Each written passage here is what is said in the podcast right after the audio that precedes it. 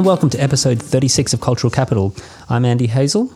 I'm Eloise Ross. And standing in for regular co host Anders Furs is editor and founder of the Asian cinema focused website Filmed in Ether. It's Hugh Chow. Hello, everyone. Hugh. Hey, Hugh, thanks for, Hugh, thanks for joining us. Thanks. Thank you very much for stepping in. Um, Hugh is joining us for this episode because we're discussing the film Bad Genius, and we'll have a quick look at Southeast Asian cinema as it stands in Australia at the moment. We'll also be looking at the British Film Festival and focusing on one of the key titles, which is Film Stars Don't Die in Liverpool. But first, Bad Genius. เริ่มทำข้อสอบได้ครับ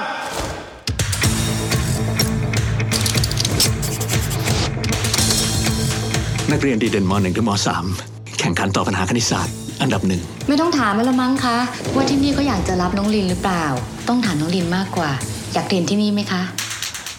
Poonpiriya's Bad Genius is ostensibly a drama about straight A student Lin, who is, in the opening scenes, is admitted to a prestigious school.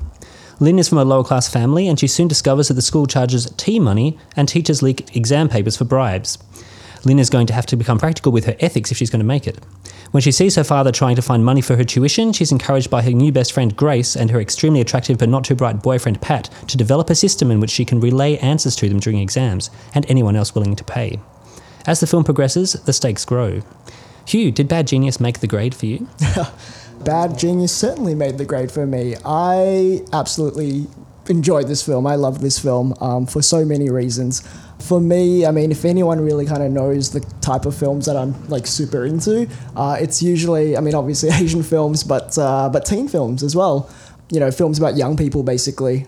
I guess here, you know, you've obviously mixed in a genre that's usually quite like I mean with adult characters obviously um, and then mixed into a high school setting and I think that combination really lends itself to a lot of uh, interesting uh, scenarios as the uh, the film kind of uh, shows us um, and even beyond that, um, you know, there's a there's a lot of interesting stuff that the film does that I really enjoyed in terms of, I guess, some of the characters that you kind of see through here. Um, I really think actually the character of Bank is mm-hmm. quite interesting, and Lynn obviously has a great arc um, all the way through as well. So yeah, I think the character work there was, was really quite interesting as well, and there's definitely a lot of uh, commentary involved as well.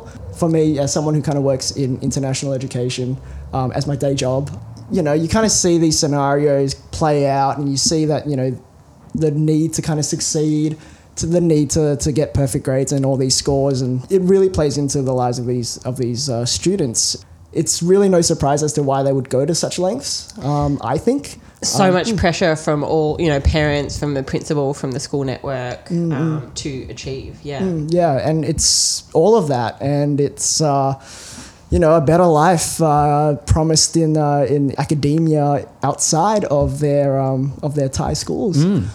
Yeah, I thought a lot of that, I guess, kind of came through uh, a lot for me as well. I, I, saw that and I thought, okay, that's that's really interesting that they've kind of done that.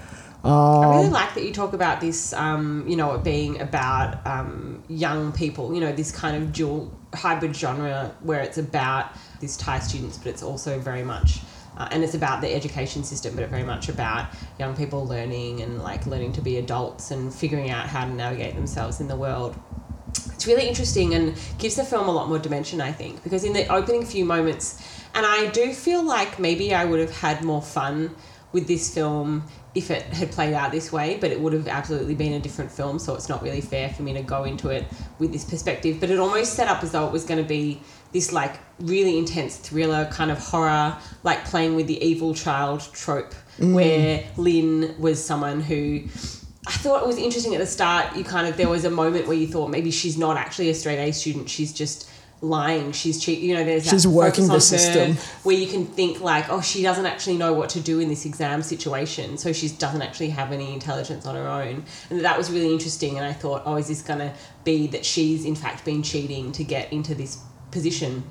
But after that, after kind of setting it up and using that genre setup to introduce Lin, it kind of shifts into this really interesting moral territory, which mm. I thought was very good. Yeah. Um, mm. And then played around it. I mean, it kind of returned to those thriller tropes a bit later um, as well, here and there. But yeah, I think it was really great in kind of using this narrative to, to explore a whole lot of different narrative and genre tropes. Yeah, I found it a really interesting film. Um, the, I mean, it has been hugely successful in Thailand. It's the biggest film of the year there, and it looks like it's going to be probably getting a remake in America. It's already opened quite strongly over there. So I'm not, I'm not really surprised because it does seem to be something that people, everybody can empathise with. I mean, it's become the movie Ali's Wedding is also about getting the, you know, really good school marks. There's, it's become a, a trope in other um, American films as well. But I think here it's really used as a really fascinating way to examine the ethics of somebody who's always been good and has been told you need to be really good. And she is, you know, really smart. But then she's forced to become like kind of ingenious. Like the techniques that they develop for passing the answers in exams are brilliant. I know, mean, it's so so smart. Incredible. I mean, yeah, can't just believe. the flick of the rubber and everything. Oh Just- well, there's that. Yeah, but then the yeah the other stuff. I mean, I wouldn't be surprised if, if it actually gets adopted in real life and becomes a problem. oh my gosh, yeah. Can you Beautifully imagine? choreographed yeah Oh, like yeah, using yeah. The, the idea of the piano and music um, and you know learning through classical music in order to, to cheat on an exam yeah that was that was fascinating Yeah, yeah. Mm, mm, mm. I wasn't quite sure about the acting, whether like like it was a bit soapy, which is fine because it kind of suits the territory. But um, also when there came for there to be some sort of like bigger emotional depth, it wasn't really that concerned in it. I suppose like the dad ended up being the one moral. Yeah, the kind of the moral compass, the person to kind of ground uh, Lynn, I suppose, and uh, and yeah, but I. I don't know. I, I feel like um, I thought the acting was, was, was, was quite good actually. Um, was quite strong, and for just such young uh, for actors as well. Um, I think the character of uh, sorry the um, the actress that plays Lynn, I, I think that's her first major kind of acting role, and I thought she she kind of did quite well. Does, But any- does anyone want to try and say her name? gosh. i don't know what it is I- I've, I've got it in front of me, and I'm not going to try.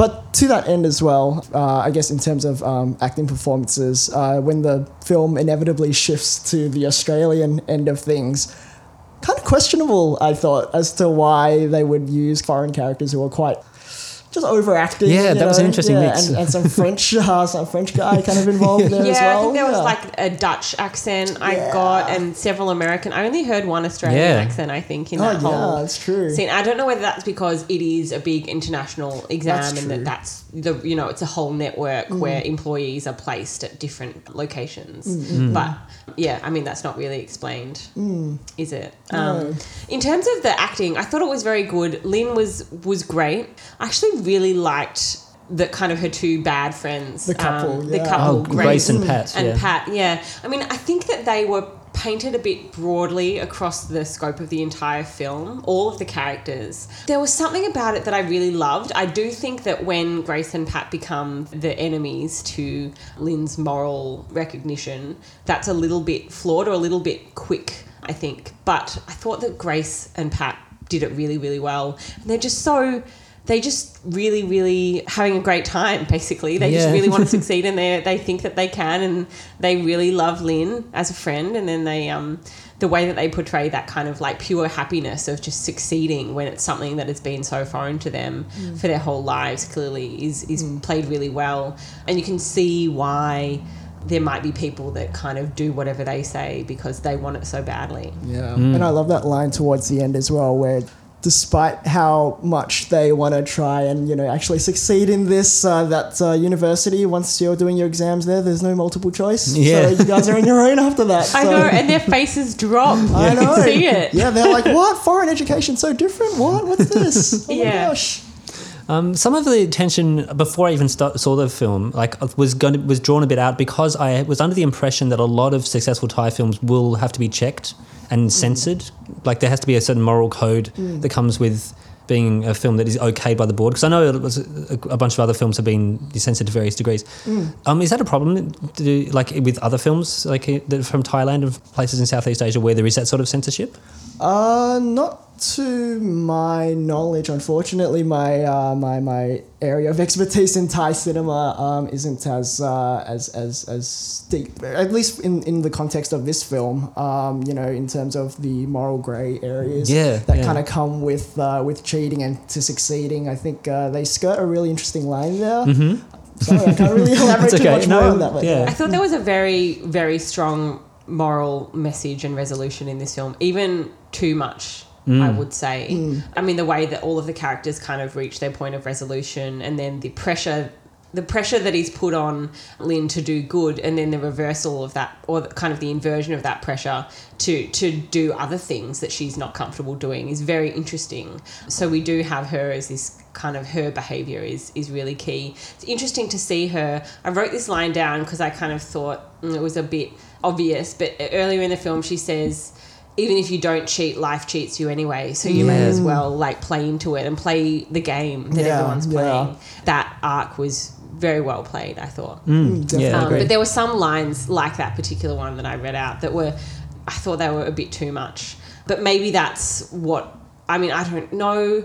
Maybe that's what um, a lot of Thai cinema is like in terms of having to toe that line. Or perhaps it's just because it was played more to, to t- the teen soapy kind of Yeah. audience. Yeah, no. Just back to what you were saying there, um, Andy, about how this film is. Uh, so it's it's actually been confirmed that it's it's getting a, an American remake. Oh no, it's just like very, very likely. A, a bunch of reviews I've read have been like, it's inevitable. yeah, it really does seem inevitable. And I would say, um, as as much fun as I had watching this movie, for me the downside is that I know that it's not going to get it's going to get remade, and to what degree it'll get remade, I'm not too sure. But I think um, in remaking it, you, you do lose a little bit of that commentary that kind of comes through. And especially if the, I don't know if it's an American, if it's going to be an American remake or anything like that. but Mm, yeah, um, that's the idea. you know, America has made this movie before, actually. um, have you guys heard of um, that movie, um, The Perfect Score, by any chance? No. No? I feel like I have, but mm, I can't can't recall it. So It stars um, pre Avengers uh, Chris Evans and Scarlett Johansson. Really? amazing. Yeah. Wow. And it's uh, it's basically, I think it was made in 2004, something like that. And so, so some several other um, names as well. I think Erika Christensen. Um, but uh, yeah, the It Girl of 2004. and yeah, uh, they, they, they did a similar movie, essentially a, a, a more of a heist movie in the sense that they gather this crew of teenagers who trying to cheat the system to get the SAT scores that they need. It's uh, it wasn't as well received, I don't think. So okay. yeah, it'll be interesting to see uh, if uh, yeah how they do it this time around if they do remake it. Yeah, and I imagine they would make it a little shorter. This was two hours, nine minutes.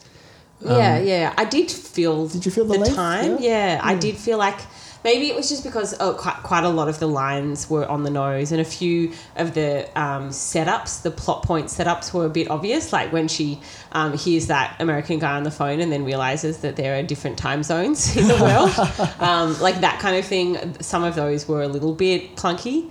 So I think I did feel the time a little. I don't like to say that a film should be longer or shorter than what it is because.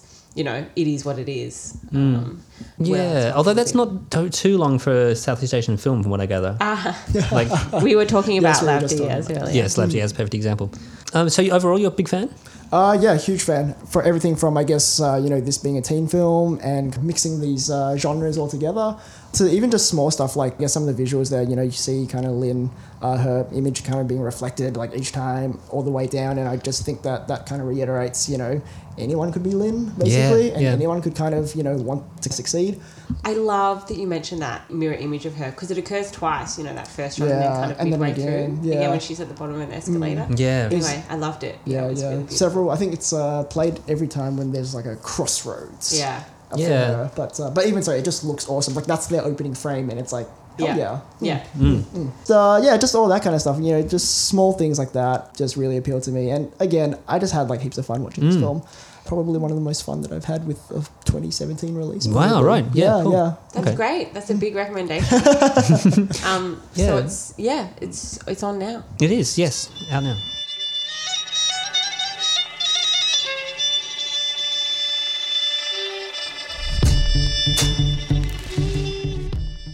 Since we've got you here, I thought this would be a good chance to talk about one of our blind spots, which is Southeast Asian cinema. And it seems to be something about which you know through your website, Filmed in Ether. Since we've seen kind of embarrassingly few, I was hoping that you could give us a bit of a guide and our listeners who are probably uh, similarly um, guilty of seeing not enough Southeast Asian films.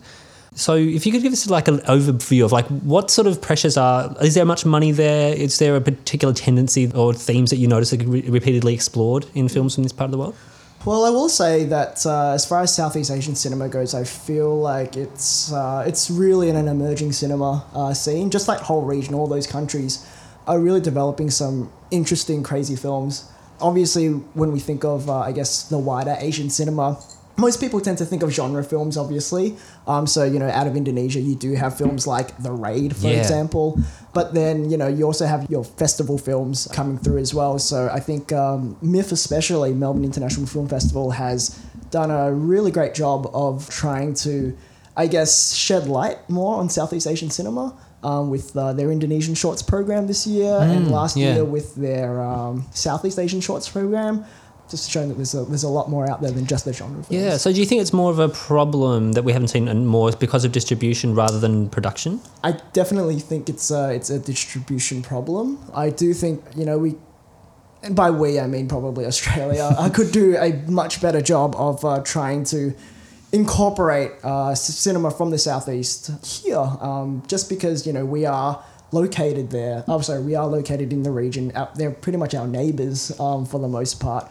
And we live with so many of them as well um, that it's kind of a shame that, you know, these stories don't necessarily get told. And when they do get told, at least, and this is from, I guess, my perspective, when you do see them, um, they are documentaries mostly about, I guess, impoverished areas or just kind of reinforcing these same themes that we kind of see right. over and over again. And it, there's so much more to that we're not seeing, and that festivals might not be showing or anything like that. So, I'm sure there's. I mean, we do get a bit in the festival circuit, mm. but other than that, you know, you know, even short releases like Bad Genius, mm. which has a, a limited release, we don't see many of those. So I'm sure that there are more stories that we're not seeing, and that's a big shame. Mm. it's, uh, with Bad Genius, think the distributor for that is Cine Asia, right? Um, or China Lion was it? Cine Asia. Cine Asia, and they have done a really great job of um, distributing East Asian films, obviously, um, from China and even Korea now.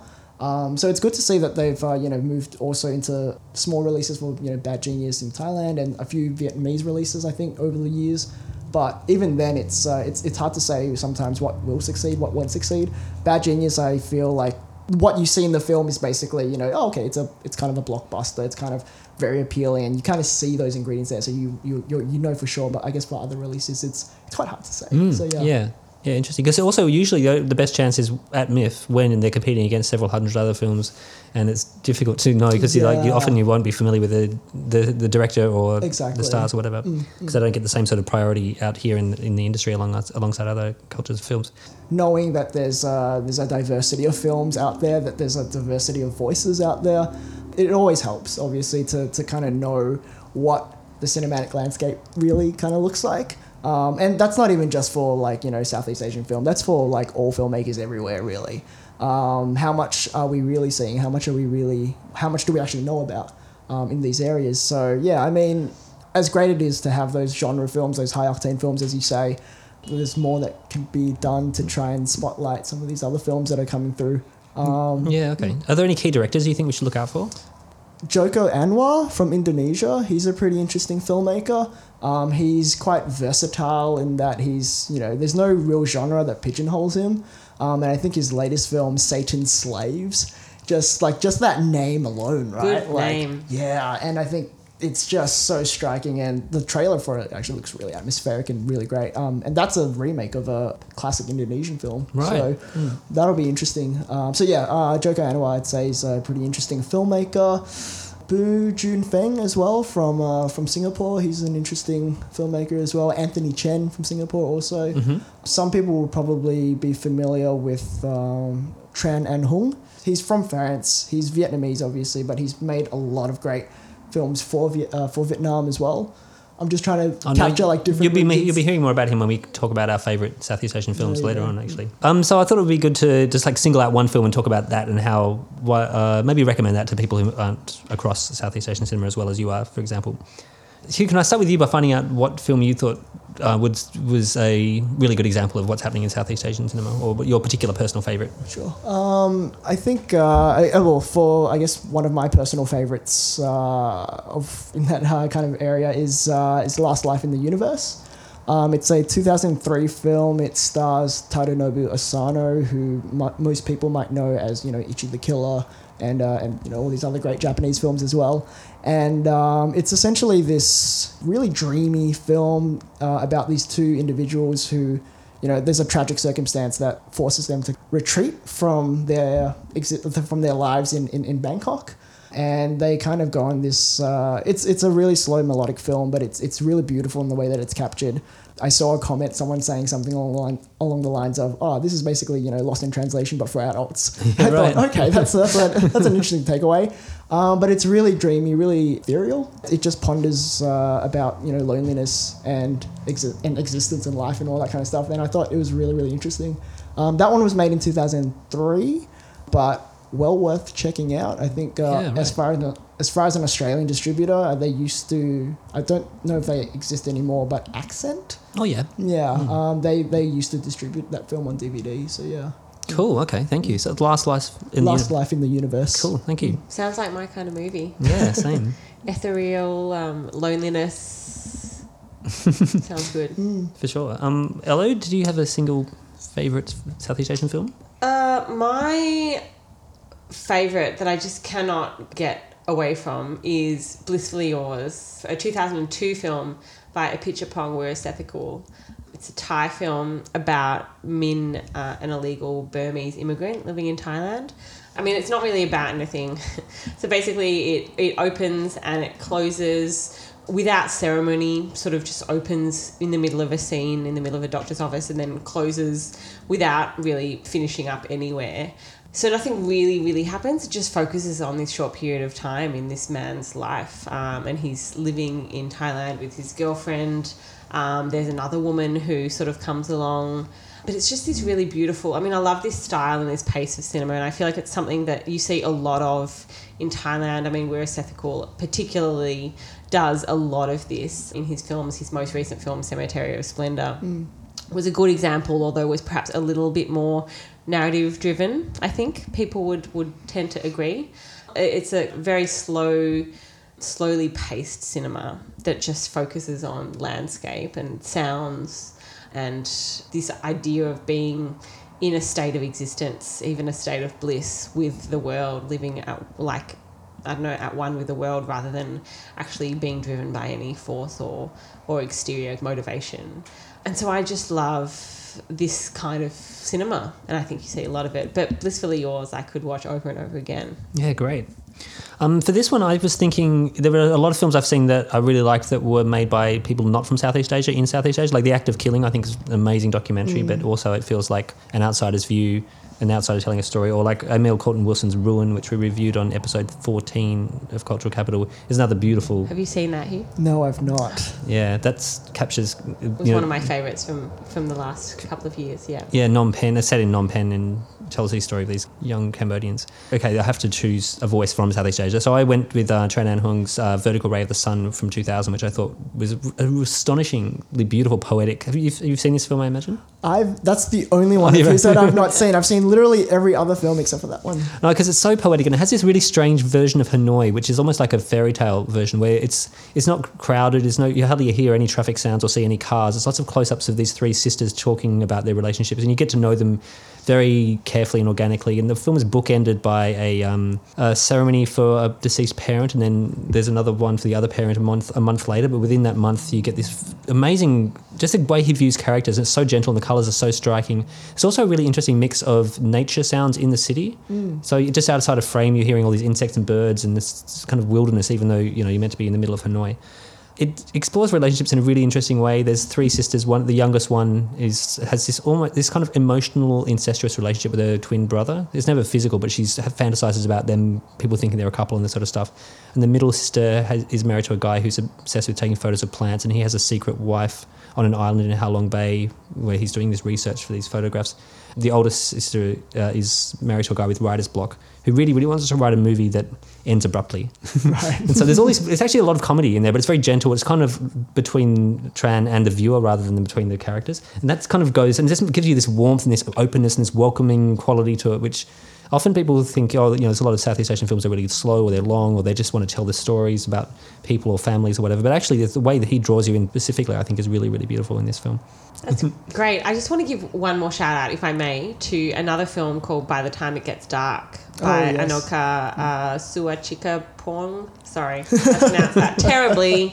Um, but that was screened at MIFF this year, I think. This kind of mystical Yeah. feature, like really slow release study of life in Bangkok. Mm. Um, really beautiful as well. And I don't know if that has, it hasn't had a release, Not- um, even a small release in Melbourne, but hopefully it will get some more exposure. Yeah, absolutely. I just actually saw that film very recently, and I wish more films ended the same way that that did in terms of just like just having static and just breaking up.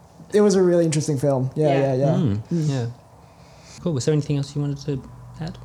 No, that Cool. was that was really interesting. Mm. Thank yeah, you. really Yeah, thank you very much. into into that. Um, you know, the background of Bad Genius and where where that all comes from. So. Yeah. Thank you very much for joining us. No problem. Thank you for having me.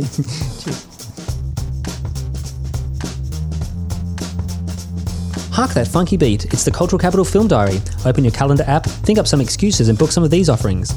The Fem and Ist Festival is running at ACMI from November 22nd to 26th, where you can, unsurprisingly, sample the latest offerings from feminist filmmakers like Beck Cole, who'll be screening then talking about her film Here I Am, which runs as part of the festival's Aboriginal Feminism section. Other sections include Women in War Zones, Gender Futurism, and Genderqueer Romance. Elsewhere, the Jewish Film Festival is running at Melbourne's Classic and Lido cinemas until November 22nd. Highlights include Bombshell, the Hedy Lamarr story, and People That Are Not Me. Over at Astor, there's a Katharine Hepburn double bill on Sunday, the 12th of November, The Philadelphia Story and Woman of the Year. Before Sunrise and Before Sunset are playing back to back on Thursday the 16th, before a 40th anniversary screening of Close Encounters of the Third Kind on Friday the 17th. Back at ACMI, the Funeral Parade of Roses is screening until the 19th, and Raoul Peck's I'm Not a, Your Negro until the 8th of November. Shirley Temple's classic Heidi is celebrating its 80th, 80th birthday with a short screening which runs for, until the 26th of November. Finally, the British Film Festival is running until November 15th. Eloise, what have you caught there? So we went to see Film Stars Don't Die in Liverpool, Paul McGuigan's film, which opens with a classic star biopic portrait scene. A performer applying her makeup, eyelashes, wig in a dressing room, her image reflected in a mirror at the dresser framed by lights. It's all subdued and glamorous until suddenly, drinking a champagne glass full of milk, Annette Bening's Gloria Grahame collapses on the floor, flattened. The credits roll. From here, the film strips back the glamorous mask of stardom as Grahame slowly deteriorates in a modest Liverpool council house with the family of her former lover, Peter Turner. The film flashes back to 1978 when the pair meet and then jumps back and forth between Grahame's last few days and her and Peter's relationship. The film is based on a memoir written by Turner of his years spent in a relationship with Gloria Grahame. Turner is played as a man in his late 20s by Jamie Bell, who has great chemistry with Annette Bening. The supporting cast includes Vanessa Redgrave and Julie Walters. Andy, what do you think? Well, this is a really interesting film. First of all, it's a really unusual choice for a biopic because you would imagine there would be a lot of stories about film stars, um, you know, before, during, after their fame. And so for this one to have this particular poignancy and to be rendered quite so strikingly by Jamie Bell and Annette Bening particularly, I thought was really interesting. It evokes that era of the early 80s, late 70s really nicely and really simply. It's not an overdose of hazy fantasy and, you know, the Charles and Di's wedding and all that sort of stuff that was, you know, John Lennon's death doesn't even get a look in. All that sort of stuff that was happening around that sort of time. It basically just keeps honing it back to this relationship between the two. And occasionally, you know, you get Julie Walters, who's the matriarch of uh, Peter Turner's house, his mother. And there's a lot of emotion wrought out of this. And so it really does feel like it is it's adapted from the story by Peter Turner.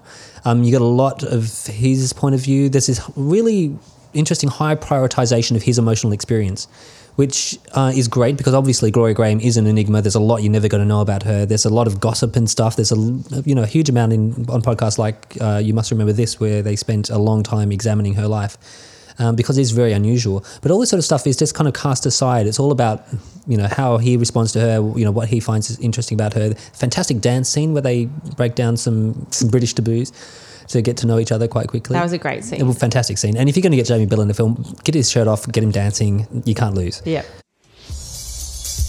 You're the next door guy, right? Which makes you the girl next door. I need a partner for my dance class. If I make you a drink, you come into my room and hustle with me. If you fix me a drink, I'll come in and clean your bathroom. So, is this like a date? You look beautiful. That's Gloria Grahame. big name in black and white films. Proper star she was. I recognise that pout. Won an Oscar too. If you know films like The Big Heat or In a Lonely Place or Naked Alibi, you might get more out of this, I think. But as it stands, I thought it was a pretty good film. What do you mean get more out of it? Well, you might have more invested in her as a character because, you know, she's fairly unlikable. She's got a wall up. She's not that forthcoming. She doesn't want to reminisce. She kind of is interested in what she can get out of certain situations and that sort of. Right. Interesting that you say it in that way, you know, that she has a wall up, which she definitely does. And from what I know of Gloria Grahame, she is uh, constantly, or at least seems to have been throughout her life very much in denial about any wrongs that she might have committed. When she's dying, she's in denial about having cancer. Um, she doesn't want to accept it. She doesn't want to think about how to kind of approach a cure because that would mean admitting that there was a, a fear of death. Exactly, yeah. And so that she does have this wall up is really interesting the fact that we experience everything through Peter's emotional turmoil is very interesting from that perspective, but I think also does pay tribute to Gloria Grahame by not disrespecting her memory by giving her all of these false emotions or dreams that aren't proven or, or aren't known, for instance. Um, and so I think that's really interesting. But I don't necessarily think that she's an unlikable character. I mean, maybe that's just how we describe people who don't own their emotions. Um, yeah, possibly. I mean, she doesn't. Yeah, I suppose you know she's charming and she's very interesting, but at the same time, she is going through an enormously, you know, is part of the story, a huge emotional turmoil. Like you know, she's facing death. You know, she's declining in her years. She's Yeah, in a yeah, very yeah. awkward situation where she doesn't feel comfortable. She's Yeah. got you know difficult relationships with her family for various reasons. That's all very true. I would I would never have said that she was unlikable, but I know what you mean. But yeah, I mean Annette Bening is, is amazing. What I find really interesting as well, on top of that, you know, not being able to kind of access her emotionally, is that Annette Bening is is so famous, right, already. So Gloria Grahame has an iconic look. We know what she looks like. It's so strange and, and a lot of biopics do this. They will have one very famous, recognizable person playing another very famous, recognizable person. And at first, for me, it was difficult to forget about Annette Bening and think about Gloria Grahame. But I did begin to forget about Annette Bening Right, and, and yeah. accept her as being this older Gloria Grahame. And that was a very kind of good achievement for the film to, to do in that period of time, 100 and uh, uh, sorry, an hour and 40 minutes for a film to achieve that. I mean, I'm thinking, and I didn't like Feud, but I'm thinking about the TV series Feud that screened earlier this year in that same kind of way, where it took me quite some time to forget about um, Susan Sarandon and Jessica Lange and think about Yeah. them as Bette Davis and Joan Crawford. Whereas that was achieved much quicker in this film, of course, because of, you know, perhaps seeing her via Peter Turner's eyes. That might have been why that was. Yeah, I think that's a big part of it. I mean, Annette Bening does this wonderful job at drawing you in, I think, despite whatever frostiness or there needs to be this emotional protection, I think, that's going on because she is so fragile and she's in such a difficult place. Yeah. So there are some very key revelations that come later in the film that are done by with the camera silently observing her uh, undertaking these actions. Because I, I was taking notes going this is this I'm not getting enough of her. Like this is all about him. And and he's not somebody who is initially quite so interesting. He's kind of you know in awe of her as everybody else is. And it, it is funny also the very little that we get to see of Vanessa Redgrave is basically there for a bit of you know Hollywood backstory. When you get the Nicholas Ray then you get a quick bio of Nicholas Ray from another character you know, which is good, you know, and that sort of stuff is really interesting, but also it's not the focal point. Yeah, and it was great because, as you say, so much of her life has been subject to damaging gossip that basically killed her career, gave her, you know, a lot of emotional stress. All of that, the the talk about her. So the fact that the film brought those things up but didn't dwell on them, I thought was very good. You know, a, a really nice thing to do. Obviously, Yeah. there are still things around that that try and damage her reputation, even posthumously. So the fact that this film didn't do that was was great. I also wanted to just talk about the style, the editing of this film. I thought it was really really excellent, really well done. Very much supported the whole mood. There was a lot of rear projection, particularly when they're in California and they're driving a- along the beach. Um, and you can definitely tell that it's this projected backdrop evoking, you know, this false Hollywood affect of older films. Yeah, yeah. So kind of existing on level with with a lot of these films that it was harking back to, um, and I thought that that was really interesting. There were quite a few instances where the camera was in a really narrow room, like a narrow room or in a train carriage, um, and kind of just really uh, filled the frame very successfully, choreographed the movement really, really well. That particular one after her play, where it's in the bar celebrating after, and the camera kind of tracks back, just really very well done. You have this successful portrayal of characters that is supported by, I thought, a great visual style. Yes, definitely. Yeah. And yeah, there was just so many nice little observations of the era as well, just to keep you back there. Yeah, I think um, there were quite a few people in the cinema who were perhaps from Liverpool. I think, including the man sitting next to me, because every now and again he would lean to his friend, and I think a lot of the establishing shots on their home, their family home, he would um, kind of say, "Oh, look, they've got that," or "Yeah, they've got that," or you know, those cool little pubs. Mm. Two Um, pints, ninety p. yeah, yeah. That sort of stuff. Um, so that was great. Um, that I think that it did do a really good job of evoking that feeling of being there in this really pared back um, working class Britain, but at the same time having that like Hollywood fantasy of her California and then New York life. Yeah. And it didn't feel as though it was forcing any of those environmental setups. It just all worked really well. The other thing that I just want to mention is, and I'm going to talk about Feud again because Feud, in trying to introduce the history and some of the most iconic roles of its two characters, had Jessica Lange and Susan Sarandon kind of remake s- scenes from their older films, from Bette and Joan's older films. Mm. Um, so we saw them being played out by the characters playing them on screen. Whereas this film actually showed clips from Naked Alibi. At the end, it showed Gloria Grahame video accepting the Oscar Best Supporting Actress for The Bad and the Beautiful. And I thought that was really great because even though we had Annette Bening playing Gloria Grahame in the last years of her life, there was still that paying uh, respect to Gloria Grahame in the way that she was when she was famous and for the reason why she kind of achieved fame and all of that and achieved such recognition. And I really appreciated that it kind of included those old Yeah, images. yeah. I think it would have been wrong not to have that. Yeah, or to have Annette Bening, you know, playing that scene from Naked Alibi where she Yeah. sings, you know, Yeah, it would have yeah. just been so, I don't know, not corny, but just very strained. Mm. So I love that we still kind of had Peter or Jamie Ballard's Peter Turner watching her on screen and then looking to the woman next to him and thinking, Yeah. like, oh my God, these are the same people. And perhaps that is what assisted me in coming to terms with them being the same. Yeah, the it, same it was really nice that they didn't focus on the so what happened. Like, how did you go from winning an Academy Award to being here? Like, Yeah. that was no, that was never part of it. Yeah. and but it kind of answered it as well. Yeah, that's true. Um, I think this was a really good film. Like the music was excellent as well. Didn't try and achieve too much either. I think a lot of biopics try and yeah, they're too sweeping. Whereas this, I thought, was just very modest. Yep. Definitely worth For sure. So worthwhile. That's still screening at the British Film Festival, and we suggest you should catch it. I also managed to catch up with Death of Stalin, which I also highly recommend for anyone who's ever seen anything by Armando Iannucci, such as Veep or The Thick of It or In the Loop. Great. I have not, but I am still keen to see it. Catch it.